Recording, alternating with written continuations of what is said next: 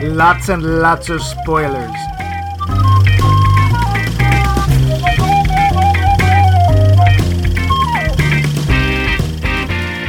Hey, all you f***ers, welcome to Max Mike f***ing Movies. This is another in our f***ing series in ancient f***ing times, the 90s. We've got one f*** of a movie for, for you today, and that's no shit. Yeah, this one is Quentin f***ing Tarantino's f*** of a breakout hit, 1994's Pulp Fiction. So sit back and listen, or I will execute every last one of you motherfuckers. Sorry, sorry, sorry. I got, I kind of got stuck in Tarantino mode there. Um, before I get medieval on your buttocks, could you please stop that? Sorry, I, I will. I, I'm so sorry. I, I don't know what, what happens. Those Tarantino movies just do that to me. Do you have any idea how much work you just caused me? I know, I know. You got a whole lot, of, a lot of bleeping to do. oh, you bleep and have no idea. Yeah, yeah, hang on, hang on. Let me finish. Yep. Uh, this is Tarantino's second movie as a director, so he only slightly indulges his foot fetish, and the one that really brought him into the awareness of mainstream moviegoers. So let's get going. I am your ultra-violent host, Max Mr. Chartreuse Levine, and over there is our own stuntman, Mike, Mike Luce. Let's get pulpy and fictiony together. Stuntman Mike? Yeah, it's a character from another Tarantino movie called Death Proof. It played by oh lord, Wait, was it the Grindhouse one? Yes, it was one of the two Grindhouse ones, along with uh, Planet Yuckiness or whatever it was called. Yeah. Oh God, it was played by, and I'm blanking on the actor's name. Uh, uh, the computer wore tennis shoes, Kurt strongest Russell? teeth. That's it. Thank you. That's what you remember him for. that is what I Kurt remember. I didn't go not right to Snake, Disney. Uh, not Snake Plissken. I I was thinking of that or the the junk the kid on Gilligan's Island. Yo, girl, boy, boy, boy. How about Guardians of the Galaxy? It's oh right, he was in that, wasn't Well, he? the Yes. second one, yeah. he he plays a character in the, in Death Proof called Stuntman Mike. Okay. And he sort of reprises that role a little bit in uh, Once Upon a Time in Hollywood, where he plays a stuntman, and I think his name is Mike in that too. Well, I mean, it's a good choice for names if you're going Oh, to have one. Um, real quick, um, Yeah. so you said this is his second directorial, di- di- di- the This second is- film he directed. Yes. Was Reservoir Dogs the first one?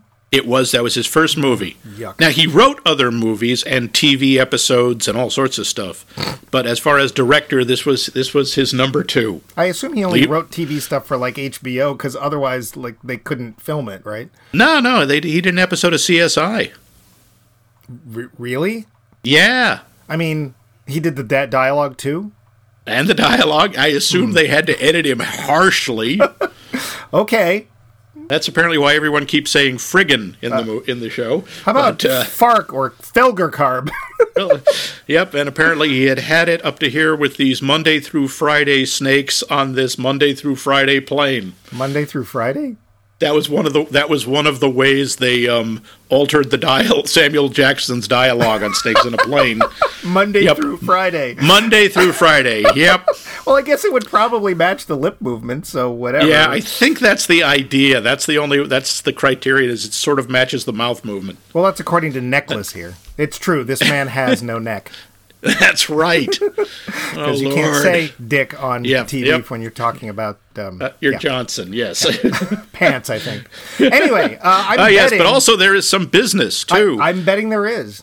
yes, there is. Uh, however, you came across this podcast, you can find this and many others either in your favorite podcast app, provided it's the Google or iTunes podcast app. You can find us on our webpage, maxmikemovies.com, which has a complete archive of all our old shows, plus nothing, nothing more. you can find us on, of course, we are socially mediocre out there on the Twitters and the Facebooks under Max Mike Movies, and you can find us on Spotify. Hey, and while you're over at Spotify, why not look for another wonderful podcast that's brought to you by a group called Cue Footsteps? And no, I'm not putting in a shameless plug for a podcast that I also happen to be part oh, of. Oh, you whore. and Yeah. by the way, that's Q C U E, as in like Cue the footsteps. Yes, it's an old time radio show thing, and uh, it's done by my sister. I mean, by a very talented, uh, uh, totally unrelated person named Valerie Kuhn. See, we don't even have the same last name, so. Nepotism. My God, you're worse than Coppola. Well, I was available, so. You know. Yeah. Which Coppola? Because there's so many. They keep popping up. There's a new one every week. yeah, well. Like, name Smith. You spell that Coppola? I think you do. but even more than business, I'm betting, betting my bottom dollar, there's trivia. there is so much trivia. The show. So, like I said, this movie, the budget for this movie was eight million dollars. Most, Really? a lot of which, by the way, went to went to uh, Bruce Willis. Really? Yeah, he wasn't supposed to be in it. The uh, the character of Butch the boxer was written for Michael Madsen, another one of Quentin Tarantino's favorites. And uh, Madsen wasn't available, and they brought in, they sent the script to uh, Bruce Willis, and he was like, "Oh, "Yeah, okay." For, for a large part of the budget? Yeah. yeah all right. Yeah, budget was eight million dollars. The worldwide take two hundred and twenty-two million. So this was kind of a big friggin' success. It also in 1990, the 1995 Oscars, movie was 1994. It won the Oscar for Best Screenplay and was nominated for six others, including Picture Director, Editing, also Best Actor for Travolta, Best Supporting Actor for Samuel Jackson, which caused some controversy. Oh, I did not know that, and I can see and- why. Yeah, and Best Actress for Uma Thurman. really? Yeah, be, yeah, and I'll, yeah, we'll talk about uh, the. Hey, I thought she did a great job. Yeah, all five minutes. she's. Yeah, that's the thing. I think she only qualifies as Best Actress because her hers is the only female character who's on screen for more than a minute or two. Well, also, doesn't it have something to do with number of lines? Yeah, that's the thing, and she So, talks a lot. It, it's easy to qualify for best whatever in a Tarantino film because if you have one line, you have 50. There's a lot of talking in Tarantino. Oh, yes. We'll get to that. Oh, we'll get to yes. that. um, apparently, Uma Thurman turned down the role of Mia of Mia Wallace initially, and Tarantino was so desperate to have her that he actually called her up and read her the script, oh, the entire script, over the phone. And I guess just to get him to hang up, she agreed. And Yeah. I, I have to wonder is it like her or is it her feet? Yeah. Because He does. He does like her feet, as we we get a lot more of that in the Kill Bill movies. Yeah. Anyway, go ahead. Yeah, yeah. Uh, the car that we see Vincent Vega and uh, for a while Jules driving around in is a 1964 Chev- Chevelle Malibu, a Chevelle, Yeah. and that was actually owned by Quentin Tarantino. Of and during the film production, it got stolen. Good. In 2013, you dig almost 20 years later, a cop saw two kids stripping an old car. He arrested them, looked up the owner of the vehicle. He found that the VIN, the vehicle number, had been altered. And it turned out it was Tarantino's stolen car. The owner had just b- bought it recently and didn't know it was stolen. Right. Yeah. Yay. I mean, it's it's not the same as that Oldsmobile that Sam Raimi has, but. Uh, No, no. and one day, the chin will find that car and he will destroy it. He has vowed to do so. do not do not challenge the chin of Bruce Campbell. no. It is a force to be reckoned with. Uh, speaking of Michael Madsen, he in Reservoir Dogs he plays Mr. Blonde.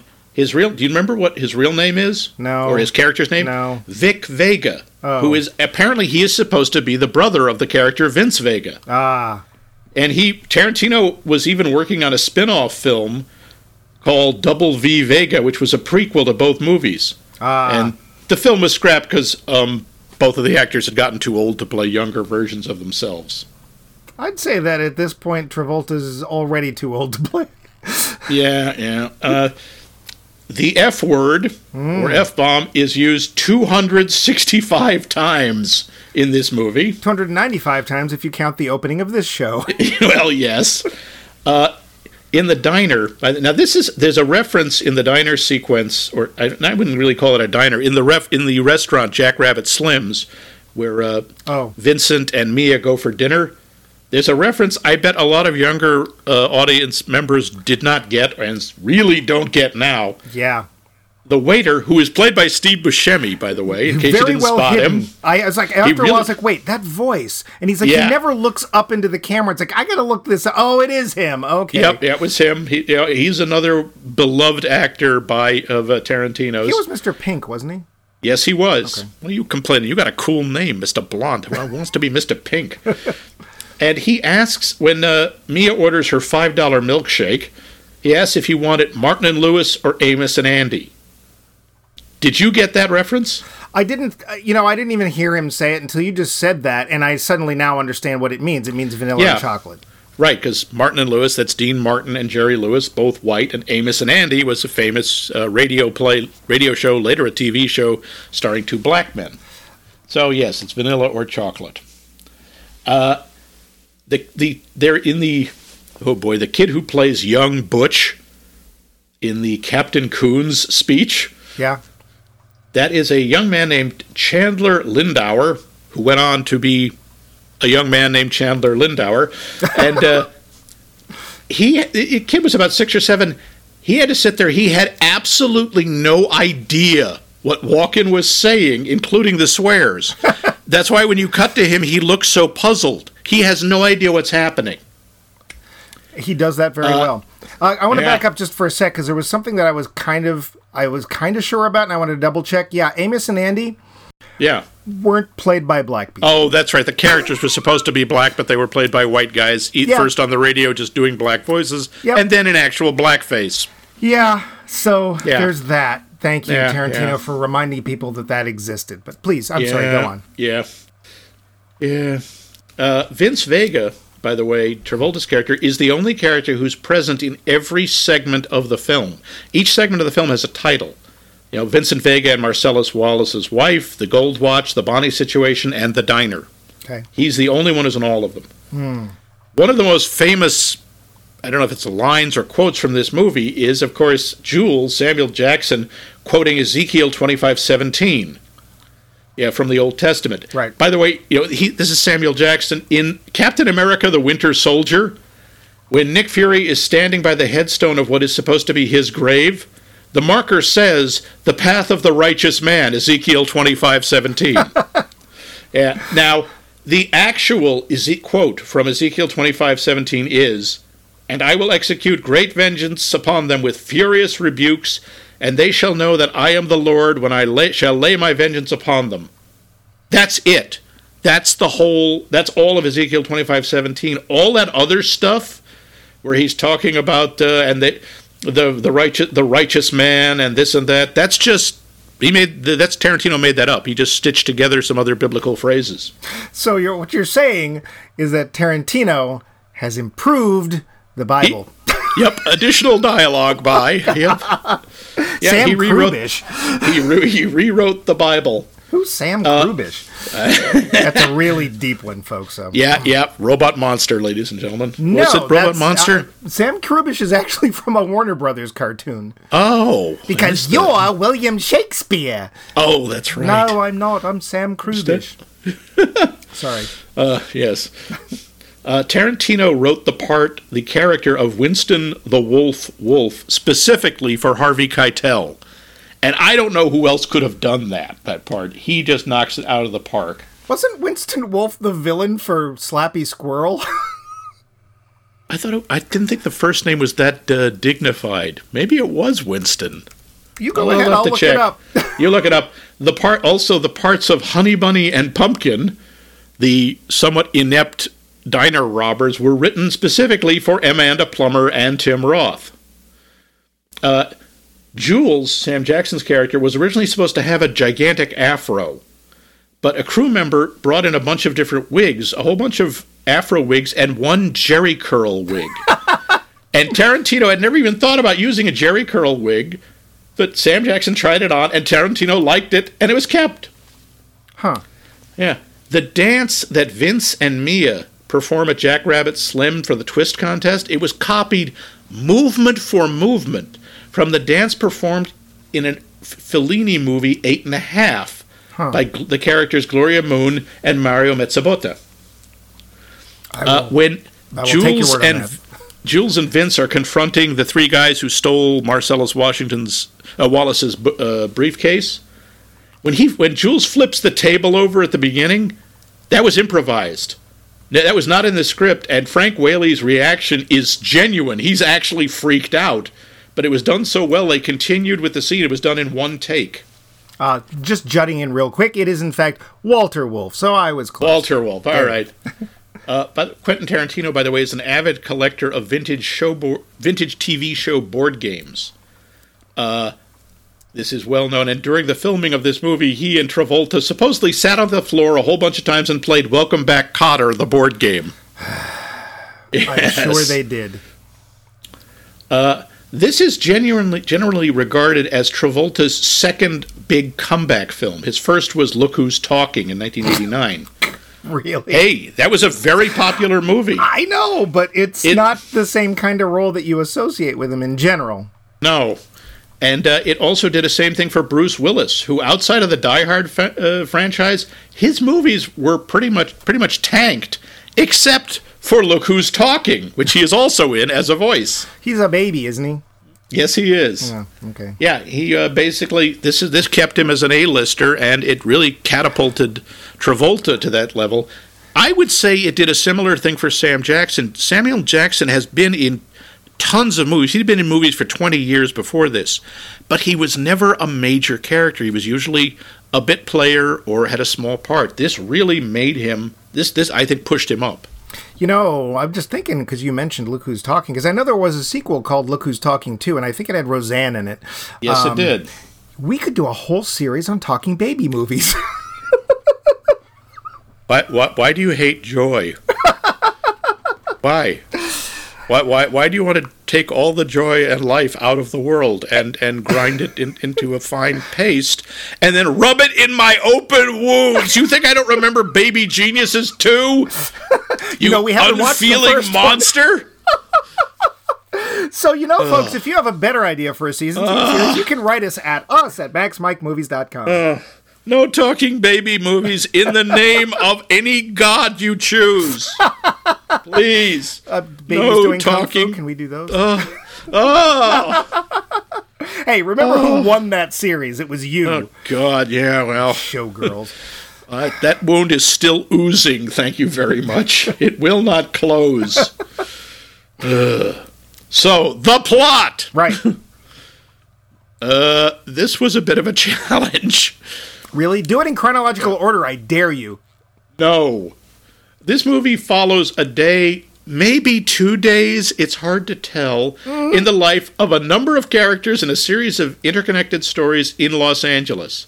We've got Vincent and Jules, John Travolta and Samuel L. Jackson, two very cool hitmen who work for a terrifying gangster, Marcellus Washington. Sorry, Wallace. I keep having. Oh, that's why I mispronounced it. I wrote it wrong.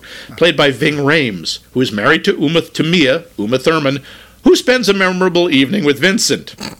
Memorable. Yeah. Uh, there is an over the hill boxer named Butch, Bruce Willis, who ends up in Marcellus Washburn's very bad graces while Butch plans to escape with his lover Fabienne after failing to throw a fight he was ordered to throw. Wallace. Wallace, what did I say? Washburn. I don't know. it's just Marcellus, for God's sake. There you go. There are a couple of not terribly competent robbers named Pumpkin and Honey Bunny. By the way, we never find out Pumpkin's first name. Honey Bunny's name is Yolanda. I think it's Misty. And yeah, or I mean, for some reason, uh, Jules calls him Ringo. yeah. Uh, and a mysterious briefcase belonging to Marcellus that moves throughout the movie. We'll talk about the briefcase. Uh, there's It's my a favorite problem. character. there's a problem solver named Mr. Wolf who comes to Vincent and Jules' aid in a time of great need. There's an annoying suburbanite named Jimmy. Butch and Marcellus end up in the worst pawn shop in Los Angeles, and comedian Kathy Griffin shows up for a moment. All the stories intersect and twine around each other in a strange, nonlinear, somewhat surreal narrative that somehow manages to hang together, I guess. so that's that's as close as I can get to the plot. The lowdown. Pulp Fiction. Get it this week on CBS. Yep. Yep. So, So, You finally did it. I did. I finally made you see this movie, which I know, despite the fact you've seen a bunch of Tarantino movies, Not on at purpose. least half, you, you always skip this one. Why did you always avoid this one? So I saw Pulp Fiction and Jackie Brown first, and I, not Pulp Fiction. I'm sorry, Reservoir Dogs, But, yeah. and it was by mistake. Some friends said, "Hey, this is a cool movie." It's like, okay, sure. I knew nothing about Tarantino. Um, I believe it was after. In fact, I know it was after Pulp Fiction had come out, and I just hadn't nothing about the pre- the previews or whatever interested me about Pulp Fiction.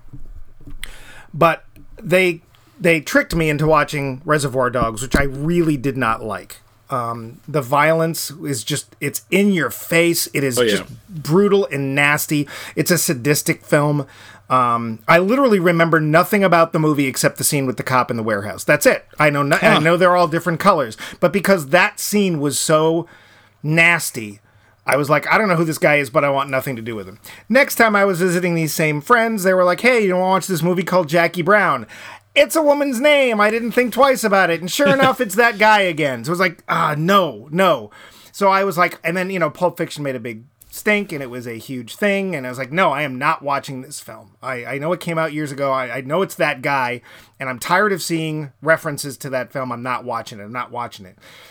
Kill Bill comes out, and I got talked into going to see that. And to be fair, there are scenes in that film I cannot stand for the same reasons. But in general, I don't mind Kill Bill 1. I think Kill Bill 2 is actually kind of slow. Mm. Um, I will say that it's probably David Carradine's best part ever, which. Well, how much is that saying? Come on. Um, I mean, it actually makes you feel like he can act, which none of his previous parts gave me that eh. impression. Oh, you uh, didn't don't remember him as Modulok the vampire? Modulok? Yeah, I can't remember the name of the movie. He was in a vampire movie and he played one called Modulok. Mm, no. Yeah. But basically, this film also was one of those films that everybody seemed to love. There were instantly parodies or pastiches or references to it, like the scene in the car with the hamburger thing. That's been done everywhere. I mean, I think they even that year they were doing like I think Travolta Oh. was on SNL and they did a bit with it. Um, but I was just like, no, I'm not watching this. I don't like Tarantino as a director in general. Uh, I I dislike his the way he depicts violence. Like you're gonna watch this. It's right here, centimeters from your face, and her face blows up. It's great. Uh, that's, that's my that's my Tarantino. Okay. sorry not a no. Tarantino fan. No, so I wasn't gonna see. watch this ever. But thanks to Max, I had. to. See, I like Tarantino. I there are things about him that are problematic. He is way too in, in love with violence. Although I do say, the one thing I will say about his violence is it does not look like fun. It never looks. It's never clean. It's never sanitized. It looks like what it is: awful, bloody, and horrible. And I kind of admire that. I don't like direct. I don't like movies that uh, make violence or, or death look easy and neat. Well, except for the part in the car. Because that was just like an accident. Now, to be fair, I fully expected us to see that with Tarantino, and Uh-huh. Oh, we don't. No, but we certainly see the aftermath, and that was the other thing I like. It's like, all right, a whole chunk of the movie plot is Vincent and uh, uh, Jules are taking this guy off, probably to kill him somewhere else, and they acc- and Vince accidentally shoots him in the head in the back of the car, and the car is full of blown up head. Right. And they have to clean it, and they show you, they give you an idea. That is not an easy thing to do. Yeah, they also only give them 40 minutes. I'm like, uh, you Yeah, spent that- 10 minutes of that talking, so. Yeah, um, I, I have to say uh, that was that part was one of the least believable sequences. Like, wow, you did all of that in forty minutes. I no, no, you didn't. Yeah. Um. So yeah, I am not. I so that's my my little disclaimer. I am not a fan of Tarantino at all. Um, will this have um, prejudiced me? I tried really hard because it's like I want to be as objective as I can. Let's just try and watch this movie for just its sake. Not I'll I'll forget about Reservoir Dogs. I'll forget about Jackie Brown. I'll forget about Kill Bill. Even the parts that I enjoyed, like the Crazy Eighty Eight. I I don't know. I enjoyed that scene because it was cartoony. Um, whatever.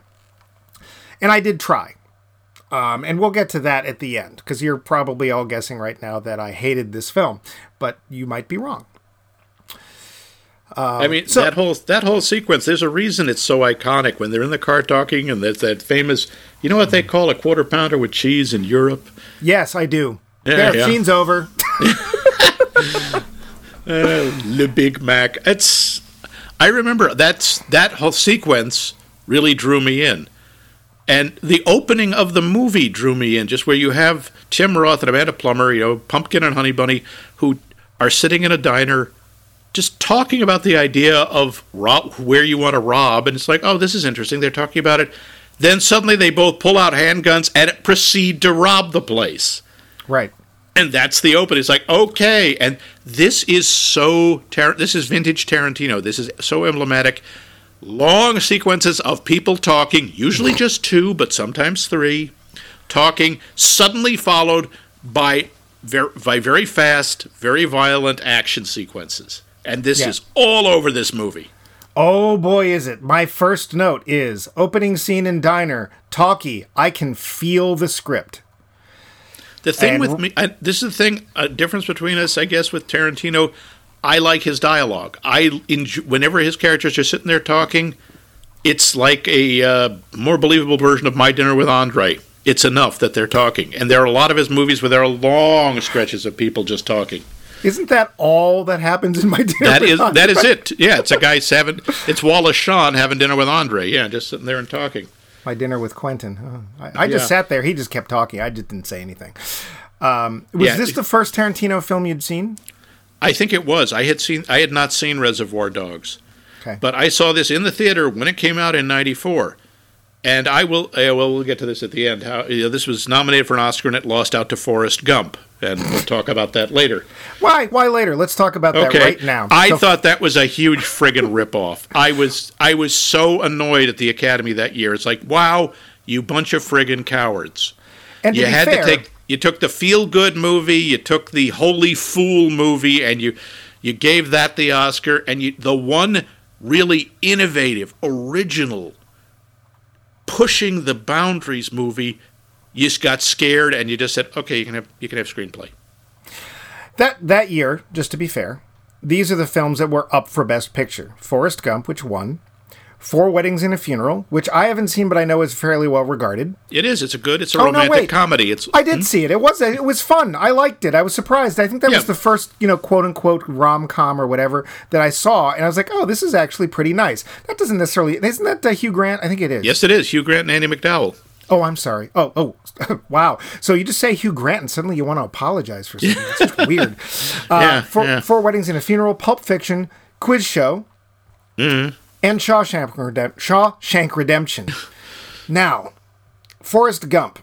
I Mm. enjoyed Forrest Gump. Do I think it was Best Picture? Probably not. At the time, I enjoyed it. Later on, there there came out to be some problems with it. Like, hey, look how you can rewrite history and people believe it. Uh oh. um, it was it was Tom Hanks. People like Tom Hanks. It's fine. I think Tom Hanks did a great job. I think his performance was good. I would not, I did not have a problem with his winning Best Actor. Uh, even uh, Sally Field did fine. She she didn't do her. That wasn't her year of. Uh, you like me. You really really like me. No, no, she she did a nice job as Mrs. Gump. But uh, I can understand why you would be upset. Quiz Show. I remember re- liking the movie. It is not Best Picture. No, Was it worth being nominated? Probably. It's fine. it's all right. I don't remember what it is. But Shawshank. Shawshank is a terrific movie. I would not have I would not have objected as much if Shawshank had beaten Pulp Fiction. Although I think Pulp Fiction's a better movie. So Forrest Gump is sort of the Tarzan of the music category from a few years later, uh, when Tarzan won against uh, Blame Canada. And Aimee Mann. Yeah, and Aimee Mann. So I, mm, I would have of, those five films, I would have chosen Shawshank. Not least of which because it's one of the few adaptations of a Stephen King novel that's actually really, really good. It's a terrific movie. I think Pulp, I would have chosen Pulp Fiction, and it just really annoyed me about Forrest Gump. bec- Eh, yeah, that's that's a whole other show. there. Now we get it out yeah. of the way. Yeah, yep. Now the the sequences, the intro sequences with uh, Jules and Vince, I really like. I love the chemistry. I love the way they talk, uh, and I also just love how menacing Sam Jackson is as Jules, even when he's being really friendly. and you know, can I? You, do you mind if I you know sample your tasty beverage? right up until he asks somebody a question, and one of the uh, Phil LaMarr's character, I don't remember his name, starts to answer, and he just turns around and roars, "I don't remember asking you a goddamn thing," and it's like, wow. I would have pooped my pants. Yes, even the actor, as if I was on set, I would have pooped my pants at that point. Phil, wow. That was Phil LaMarr? Yeah.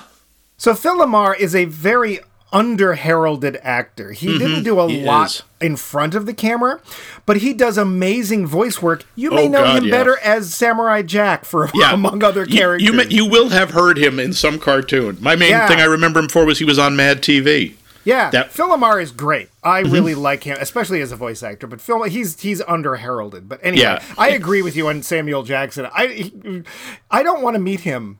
No. He's probably a very nice man. I'm sure he is, but he also is. I bet he can be really terrifying when he wants to be. Yeah, like I met uh, Tommy Lee Jones once. Came, believe it or mm. not, Tommy Lee Jones came into the comic book store I was working at. Well, was... sure, because that's where what I think. Think Tommy Lee Jones. I think I bet he hangs out in comic book stores. Sure. No, he actually came in to buy something for his then 11 year old son. It's when he was filming Blown Away, that brilliant oh, bomb Lord. movie from yeah. Okay. Oh yeah, that was that that really took place in wicked Boston, all over the place here in Boston. It was wicked good. I mean, they did shoot it there to be fair. But the best part was I this is going off off topic, but there's a sequence at the end where there's a car chase during the uh, um, the July Fourth concert at the Hatch Shell. Oh and Lord! Everybody in the theater when I saw that film was laughing their ass off because it's like there is nobody speeding anywhere during that concert. Yeah. Anyway, uh, so Tommy Lee Jones he has a presence about him and it's not just on screen. He is instantly somebody that when you meet him, you stand a little straighter and he is taller than you. Uh, and I'm six 6'2 and he's taller than me. Uh, and he is somebody you call sir. You mm, just do. I, I don't I call anybody it. sir, but I called him sir. And and Samuel Jackson, I don't think I would say anything. I would, yeah, I, I, would stand there and hope he didn't notice me. I, again, I'm sure he's a very nice guy. I just was like, no, I'll nod. Uh, I'll go get you a tasty uh, beverage, but no. he is he is so much more. I'm sorry, he is so much more an interesting character than Vince, than, than John mm-hmm. Travolta's character. And it's not just because what is the deal with Travolta's hair in this movie? It's oh, an inappropriate length and it's it, greasy. It looks so odd and it looks so bad on him. I don't know what the per and and that had to be a choice because I'm pretty sure that was a wig. But I don't understand that choice. Why would you make because he looks like he, it looks inappropriate for the era, it looks inappropriate for his face. It just it's just wrong and then then guys started growing their hair longer and we got greasy uh, ponytails and the 90s just was eh. yeah yeah yeah. One um, of the um, other things that uh, i do i have to say i really like about tarantino is his soundtracks. I loved the soundtrack to this movie. This is one of the few, the first i think soundtracks i bought on cd to a movie. Because he is just i like 70s music too and you know we get classics like you know, Son of a Preacher Man and Teenage Wedding, which I think is a little older because I think that's Chuck Berry. And uh, Preacher Man might even be 60s. Mm, really? That's Dusty Springfield, yeah. Mm. Uh, and the Statler brothers doing Flowers on the Wall. I'd never yeah. heard that song before. Oh, and really? for some reason, yeah, I'd never heard it, and it just grabbed me. I, so, of course, you liked it because you're supposed to. And this is one of my negative points about this. This film is trying so hard to be cool. Everything about oh look, and there's some references, and there's actually one I'm surprised you didn't know or make note of in the sure. trivia because he's like, oh, here's a deep reference no one's gonna get. It's like, oh, I know where he's going, and then you brought up the milkshake. It's like, oh no, that's not the one I thought you were gonna go at. Um, oh, were you thinking you catch... of the Dur- the Durward Kirby burger? Nope. Uh, what? Did you catch the Flintstones reference in this? Um, I, I thought I remember there was. I don't remember what it was, but I know there was a Flintstones reference. It is the only visual um, honestly, animated reference in the entire film. There is this one. Oh, when point. she, when Mia draws the square. Yes, and that is a reference to when Fred Flintstone became High Fi. Oh, that's right. And everyone was just yeah. There's no one and would say the, the same, word. They did the same thing. They made the square, and it appeared in the cartoon as a dotted lined box, and they yep. referenced that. That is a like, very oh. strange moment in this movie. It is because it doesn't. It's out of nowhere. Literally you know, she, Mia is saying to Vince, you know, don't be a. And she draws a square in the air, and you see animated dotted lines form a square. That is the only time in this movie there is anything even resembling animation. Right. And it's, And it's- kind of jarring. It is. But so the other things, they go to that 50s restaurant, which let's face it, that place is trying too hard. Right? I guess I have to say I cannot decide if that is either the most horrifying restaurant I've ever seen or one I would eat in every day for the rest of my life. I have this feeling that the food's terrible. I wonder, although the, the says the milkshake's really good. Yeah, I but it looks like Johnny Rockets. Yeah, And it does. fair, it looks actually, very much it- like Johnny Rockets. In its heyday, the food at Johnny Rockets was actually pretty decent, but as most of those themed restaurants, it got a little too old and they stopped caring and blah blah blah. But like the soundtrack is like, hey, look how cool this is. The 50s restaurant. The fact that Uma Thurman, what does she have for a stereo? Oh, she has a reel to reel tape deck. Okay. okay. I Just everything felt like it was trying so hard. Look how cool this is. Yeah, Quentin, just calm down. And then, of course, there's this one giant, and I have to say, this was a huge mistake, and I'm sure he does this very often. Quentin shows up in his own film. Oh, he does like to do that. He originally was going to play the uh, drug dealer Lance, but Okay. uh, he decided that Eric Stoltz would do a better job. Yeah, because you know Eric Stoltz was uh, busy not making a, another Back to the Future film. Um, they he also just is can't act. I'm sorry, but it felt to me like he when we got to that scene where he's playing a part and he's reading his own dialogue, which quite honestly he doesn't do very well. Eh. Um, it felt like, well, I, I, I, I, I want to be with all these cool people doing cool stuff. I'll know, I'll make a cool movie, and then The I get to be character of it. Jimmy doesn't work that well, although I do like the fact that when Mr. Wolf shows up, even Jimmy realizes I have to be polite to this person. Yeah, it's the character's fine. Yeah. Right. The idea of there being this guy who lives in the suburbs who also has his own connections, but he's like he obviously kind of owes Jules a favor from Mm-hmm. somewhere is fine, and the fact that he's afraid of his wife, I think, is awesome. Um, but Tarantino, it's just ugh. It's like suddenly it's like, well, look what who you're surrounding yourself with. I mean, John Travolta can do a good job in some films. He also does a terrible job in other films. Although to be fair, I think um, what was the Dianetics film? Uh, uh, uh, Oh, Battlefield, Battlefield. Earth. Nobody did a good Oh, job in Lord. that. Uh, but you got Samuel Jackson. Like there again, there's somebody I wouldn't want to act next to because uh, I'm just gonna leave now because I you can act for both of us. Yeah, he is, he is clearly much better. And then uh, Harvey Keitel shows up, and it's like. Really? These are the people that you, as not an actor, want to act with? Because hmm. Unfortunately, that also works against Travolta. I think in those scenes when when Harvey Keitel and Samuel Jackson are there, both Tarantino and Travolta seem to fade into the background. Yeah. because both of those actors, especially and Keitel, does such a great job with that sort of calm, that weird leashed, and you know that Mr. Wolf, under all of that, is someone to be afraid of. Well, he was also in Reservoir Dogs, wasn't he? Yes, he was. And Yeah. Car- Harvey Keitel can also be incredibly scary. Which, considering Yes. he's not, I mean, Samuel Jackson is a towering man. He's very tall and physically imposing, and Harvey Keitel is not. And yet he still has at least as much presence and is just at least as intimidating. Well, here's a question I didn't even write down, but of the two characters, who are you more afraid of, Mr. Wolf or Jules? I would say Mr. Wolf. Me too. Because, yeah, Mr. Wolf, you know, Jules might lose his temper and shoot at you. Mr. Wolf would get mad, stay calm, and take you out at his leisure sometime in the future. yeah, you just And don't he would know. And he would probably do it in some horrible way. Yeah. Oh no, he's no. You, you never want the calm, calculating guy mad at you. And he is the, the remarkable thing about Mr. Wolf. And we're jumping ahead a bit, but who cares? So does the movie. Yeah. Yeah, with Mr. Wolf is he doesn't really do anything that impressive. Although I do still like it's a 30 minute drive. I'll be there in 10.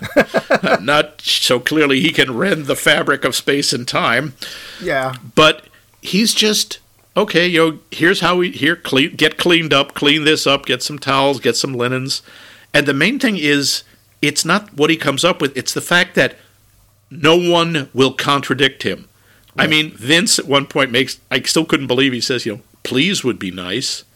And I was just like, oh, up, he's dead. Yeah, my first thought is, well, goodbye, Vince.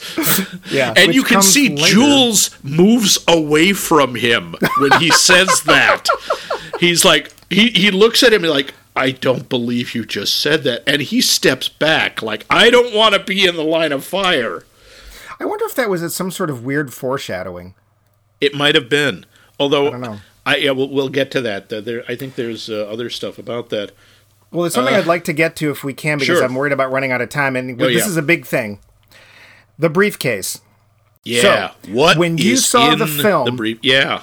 at 94, because you, of the two of us, Yep. obviously, you saw it when it came out. I did. First of all, was your attention drawn to it like, oh, I wonder what that is? And did you wonder and or come up with a theory as to what it was for those who didn't see the film there's a briefcase that the two main characters are carrying back to their boss we never see what's in it but it's opened twice and both times there's sort of a golden orangish light that is seen to coming out of the case that's it And nobody one says time- what it is. The closest is, uh, you know, Pumpkin looks in and just says, "It's beautiful."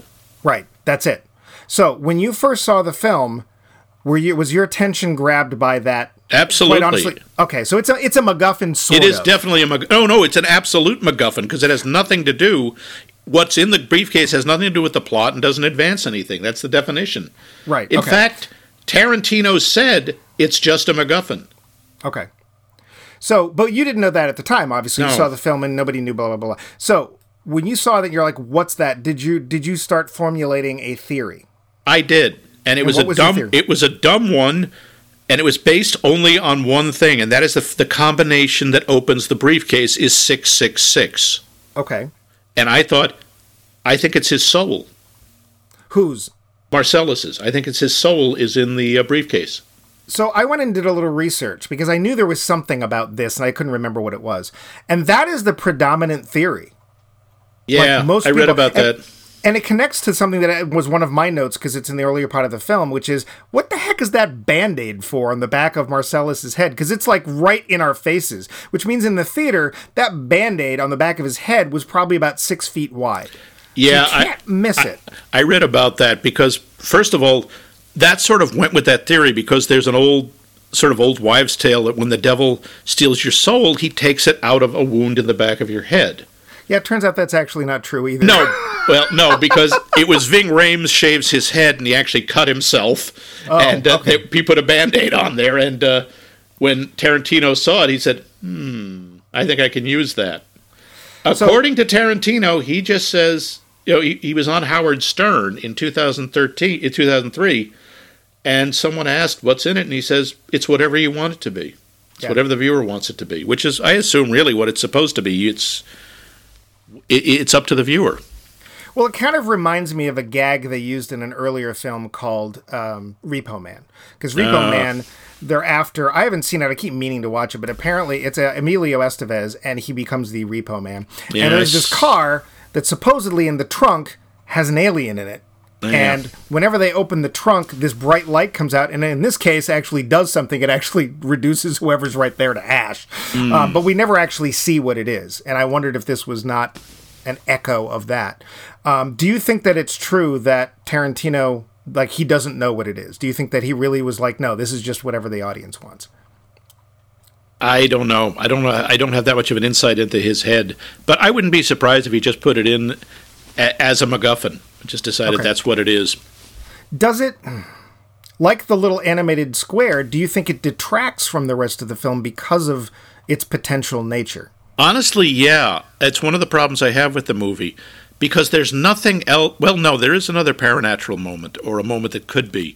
You know, now that it, you know, if you think about it, no, I don't think it does because it it echoes when Jules and uh, Vince are at the Three Deadbeats place, and a guy leaps out of the bathroom with a 44 Magnum and unloads five shots, six shots at them, and doesn't hit them from like four feet away, and then they kill him, and they. I, they have, I think, a very interesting argument where Jules believes it's a miracle. He thinks God spared them, and Vince says, I think the guy, it was just very unlikely the guy missed. And it's an interesting question because it's unlikely to miss at that range, except it is actually a lot harder to shoot somebody than people think.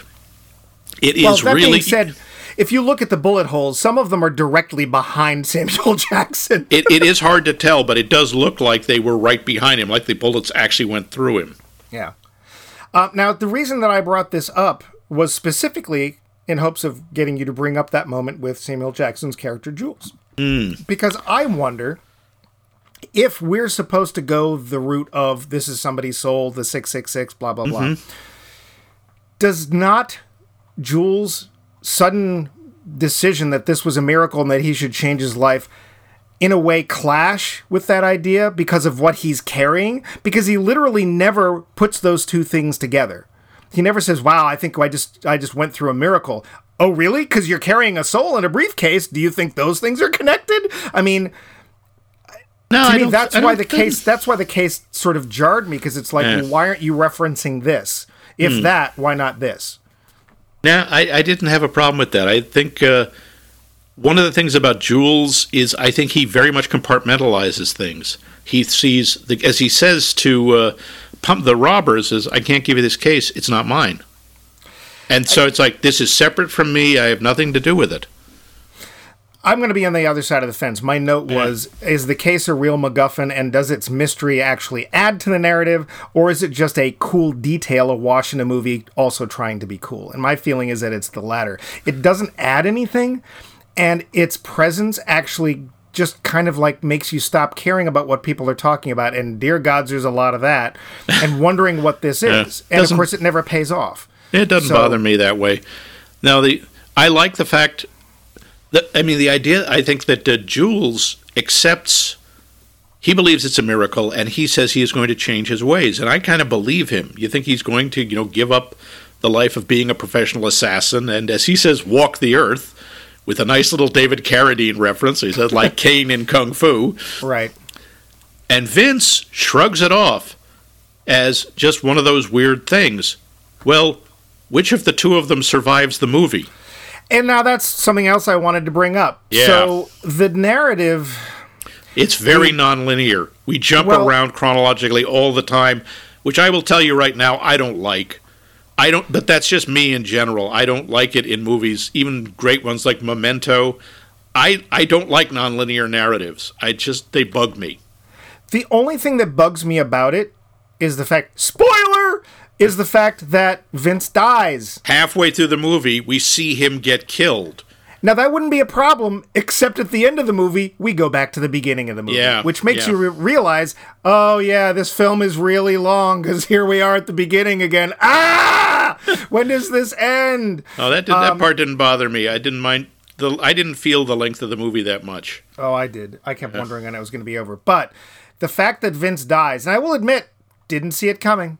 No. And even even when Bruce Willis's character gets the gun, which was just left on the counter, I'm like, uh, huh? I assumed that Vince was going to pull something else out of his butt, and that that that Bruce Willis was still going down. And it's like, wait, Butch makes it out of the movie? Wow. Yeah. Okay. Butch is an interesting. I want to talk a little about him too. But yes, that is a really jarring scene, especially because then we go back when we see later in the movie. Oh wait, Vince is still alive. Oh, this is Yeah. before. Like, Yeah. huh? Like I would actually have been more happy if there had been something where Vince talked his way out of it. Like, Yeah. hey, you know, Wallace is already after you and blah blah blah blah blah and somehow he lets Butch go and whatever and then we can continue having Vince in the film. I would have understood that better than him dying and then it's like, "Oh, it's almost like Tarantino's like, "Oh, but I like this character. Well, we'll go back in time, back in time." and that way we can have Vince back and it's like mm. it's it is jarring. I don't I don't care for that part either. Um, Butch's character Yeah, Butch's whole storyline I, I is interesting because I'm not sure if we're supposed to like him or not. That whole sequence where we see he's having a dream where he's a child and Christopher Walken, which I am sorry, Christopher Walken talking to you as a small child would scar you even if he was talking about his favorite flavor of ice cream.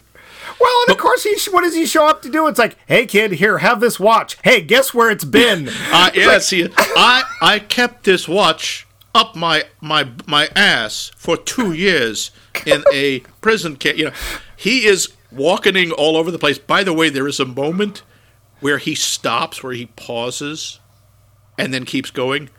That was not intentional. He forgot his line. but with walking, you just don't know. and then he remembered it and kept going. And Tarantino thought this seems very natural. I'm going to leave it in.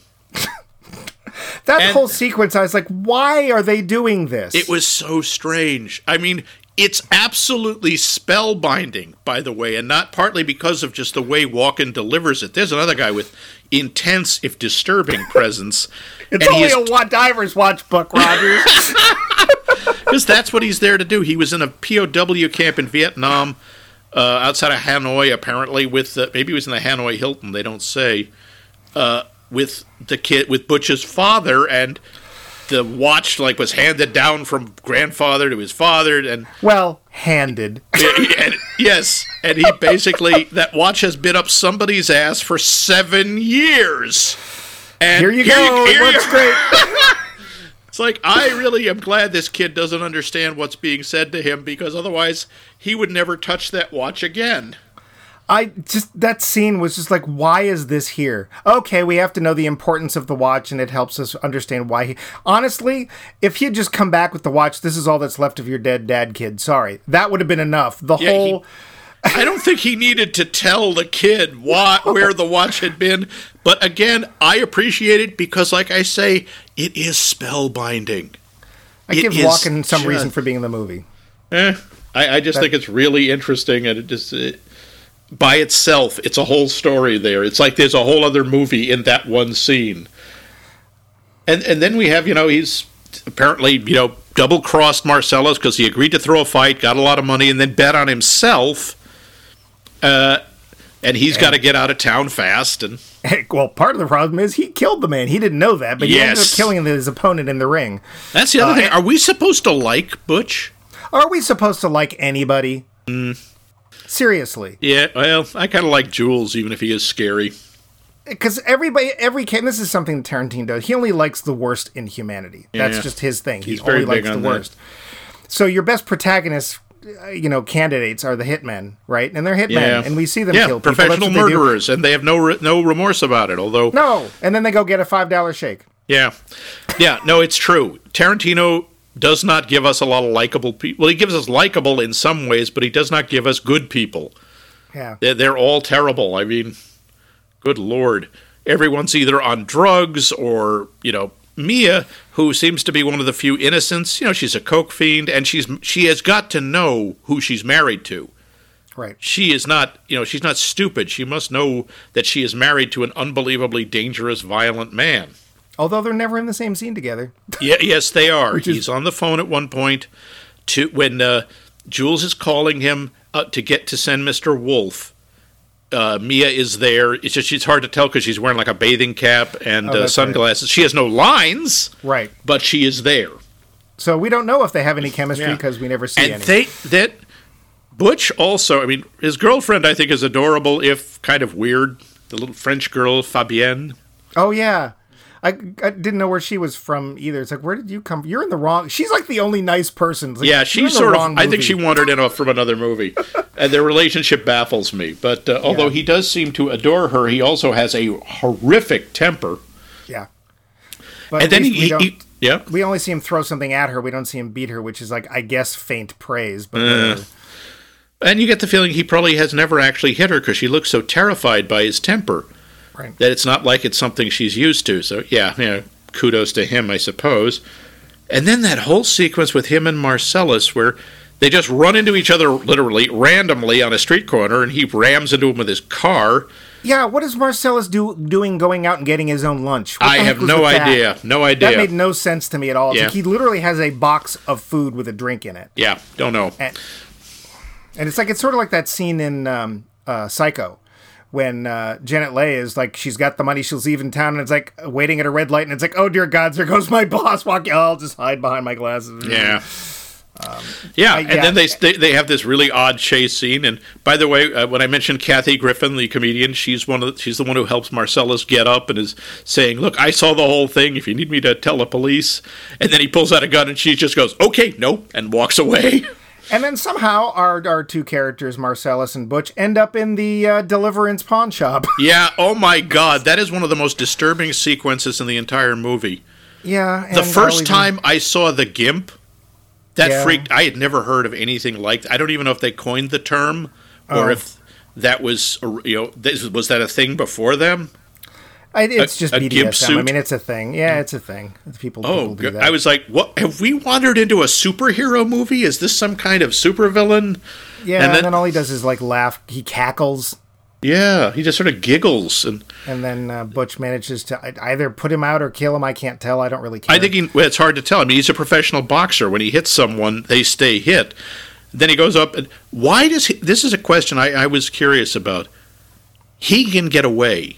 He leaves Zed and Maynard down there to you know play Deliverance with Marcellus. They're apparently Yeah. in the screenplay. They're brothers, by the way, Zed and okay, Maynard. sure. Yeah, why not? And uh, yeah, apparently th- this every pawn shop in Los Angeles has a BDSM dungeon in it, and uh, a guy in a gimp suit.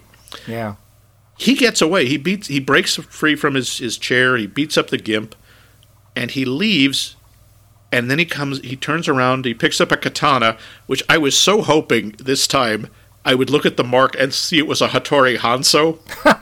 it was not. yeah. But first of all, it's apparently a real katana. I don't know what they were doing with that in the in a in a cheap ass pawn shop. And he goes back and saves Marcellus. Why does he do that? My feeling is he's looking forward to the future. He's like, look, I'm going to get away. I have a plan, but let's face it, this guy has got reach. Although not, apparently not reach enough to get his own takeout, but whatever. But And why think he, would assume he would be killed. There's no way they would have let him live after that. He would if he'd left. He think, must have known Marcellus would die. Uh, if Marcellus somehow didn't get out, but did Marcellus already put out the word on him? Yeah, that's why Vin, that's why Vince was waiting at his apartment. Right. So I my feeling was he did it because look, I think I've actually got an opportunity to clear my name and get the money.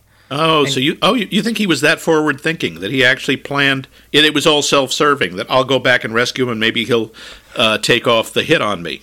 I think we're also supposed to hate the gay in this case. Like I think Yeah. that's part of it. Like, oh, you shouldn't do that to another guy, and I, I, I, I draw the line somewhere. So I'll, that too, I think that's Hmm. part of it. Yeah, and of course, this is admittedly giving Bruce Willis a lot of credit. No offense, he's probably also a very nice guy, but his generally his characters, Atne Ute, Bray.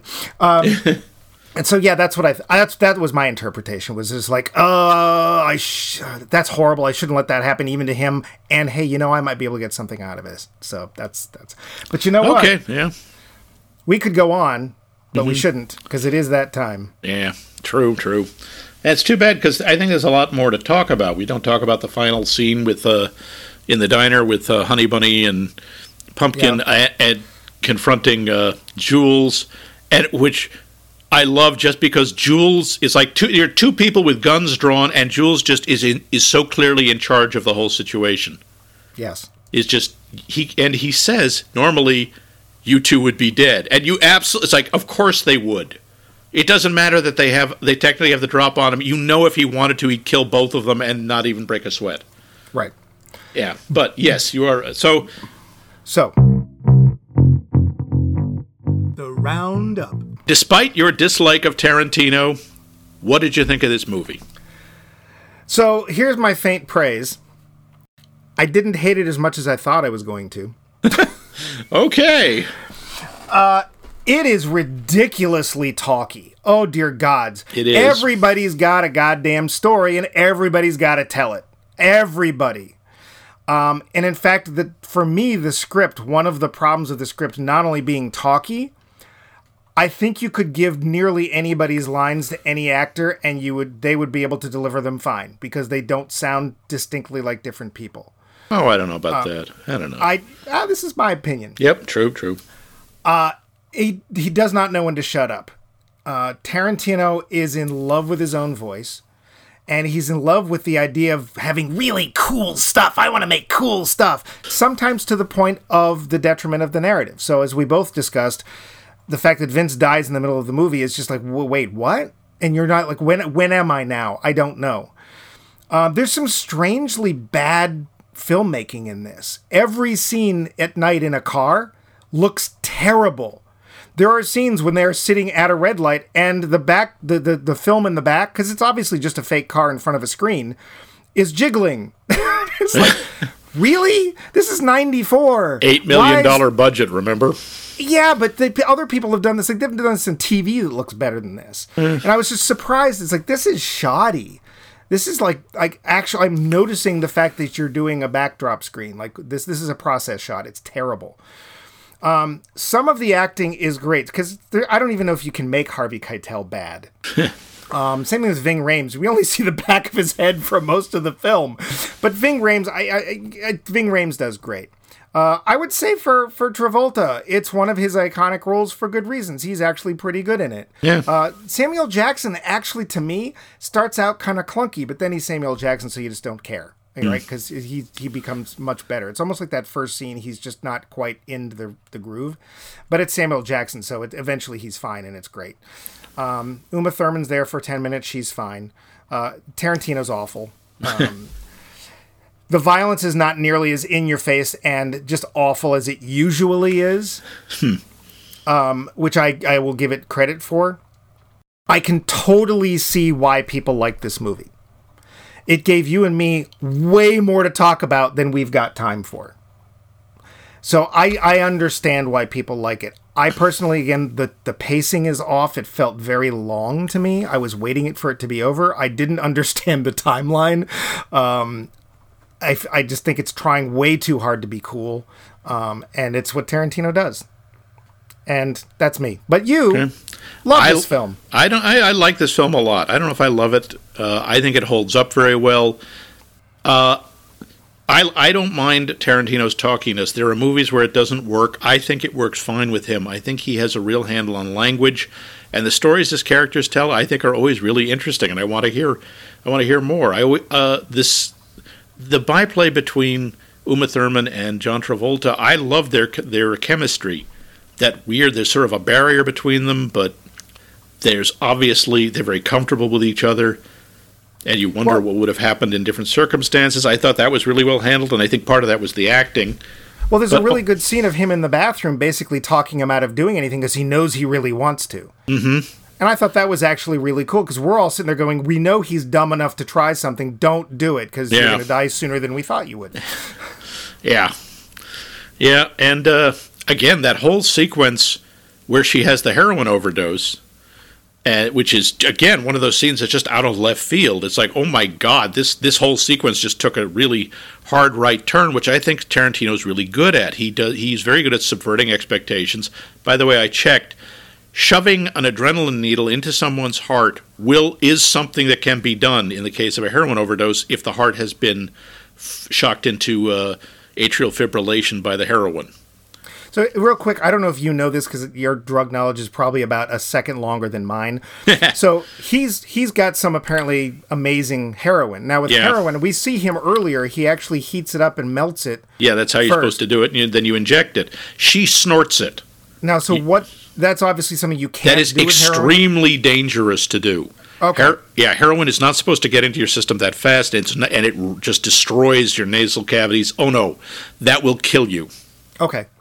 As they tried to do in this film. Now, I Yeah. also want to say that the adrenal- adrenaline needle, I mean, literally, as soon as it's in, she sits up and she's more or less fine. I think that's probably not true either. I'm not sure. I, I read uh, a doctor. They, they had the there was a website about like medical scenes in movies, and they said, yeah, that's uh, that's pretty accurate. The only thing is, she would have been an absolute mess afterwards. I mean, Okay. she couldn't have walked. oh. All right.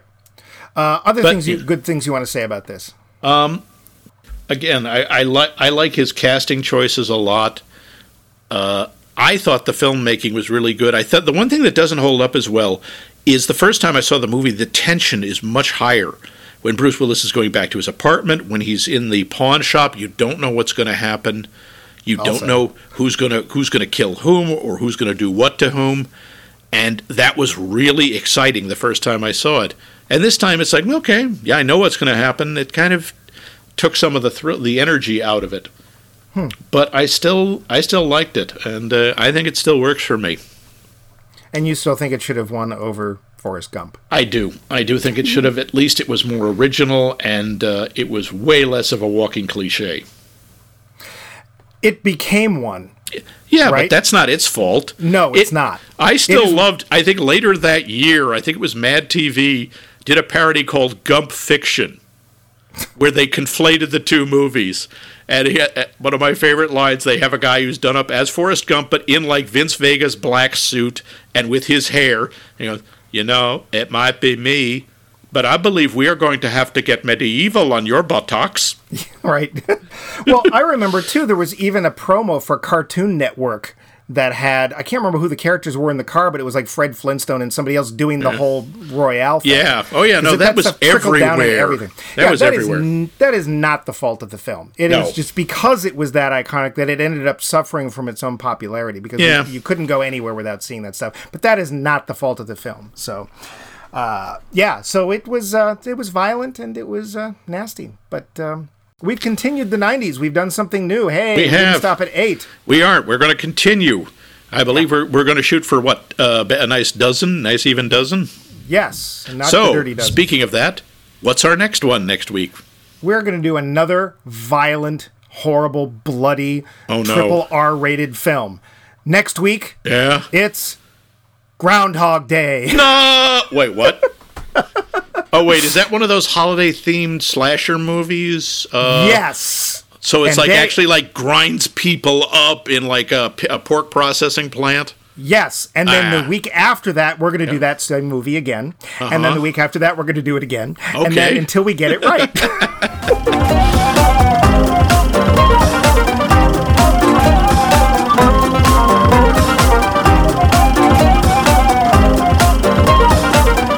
This has been a co production of The Voice of Max and The Movie Wrench.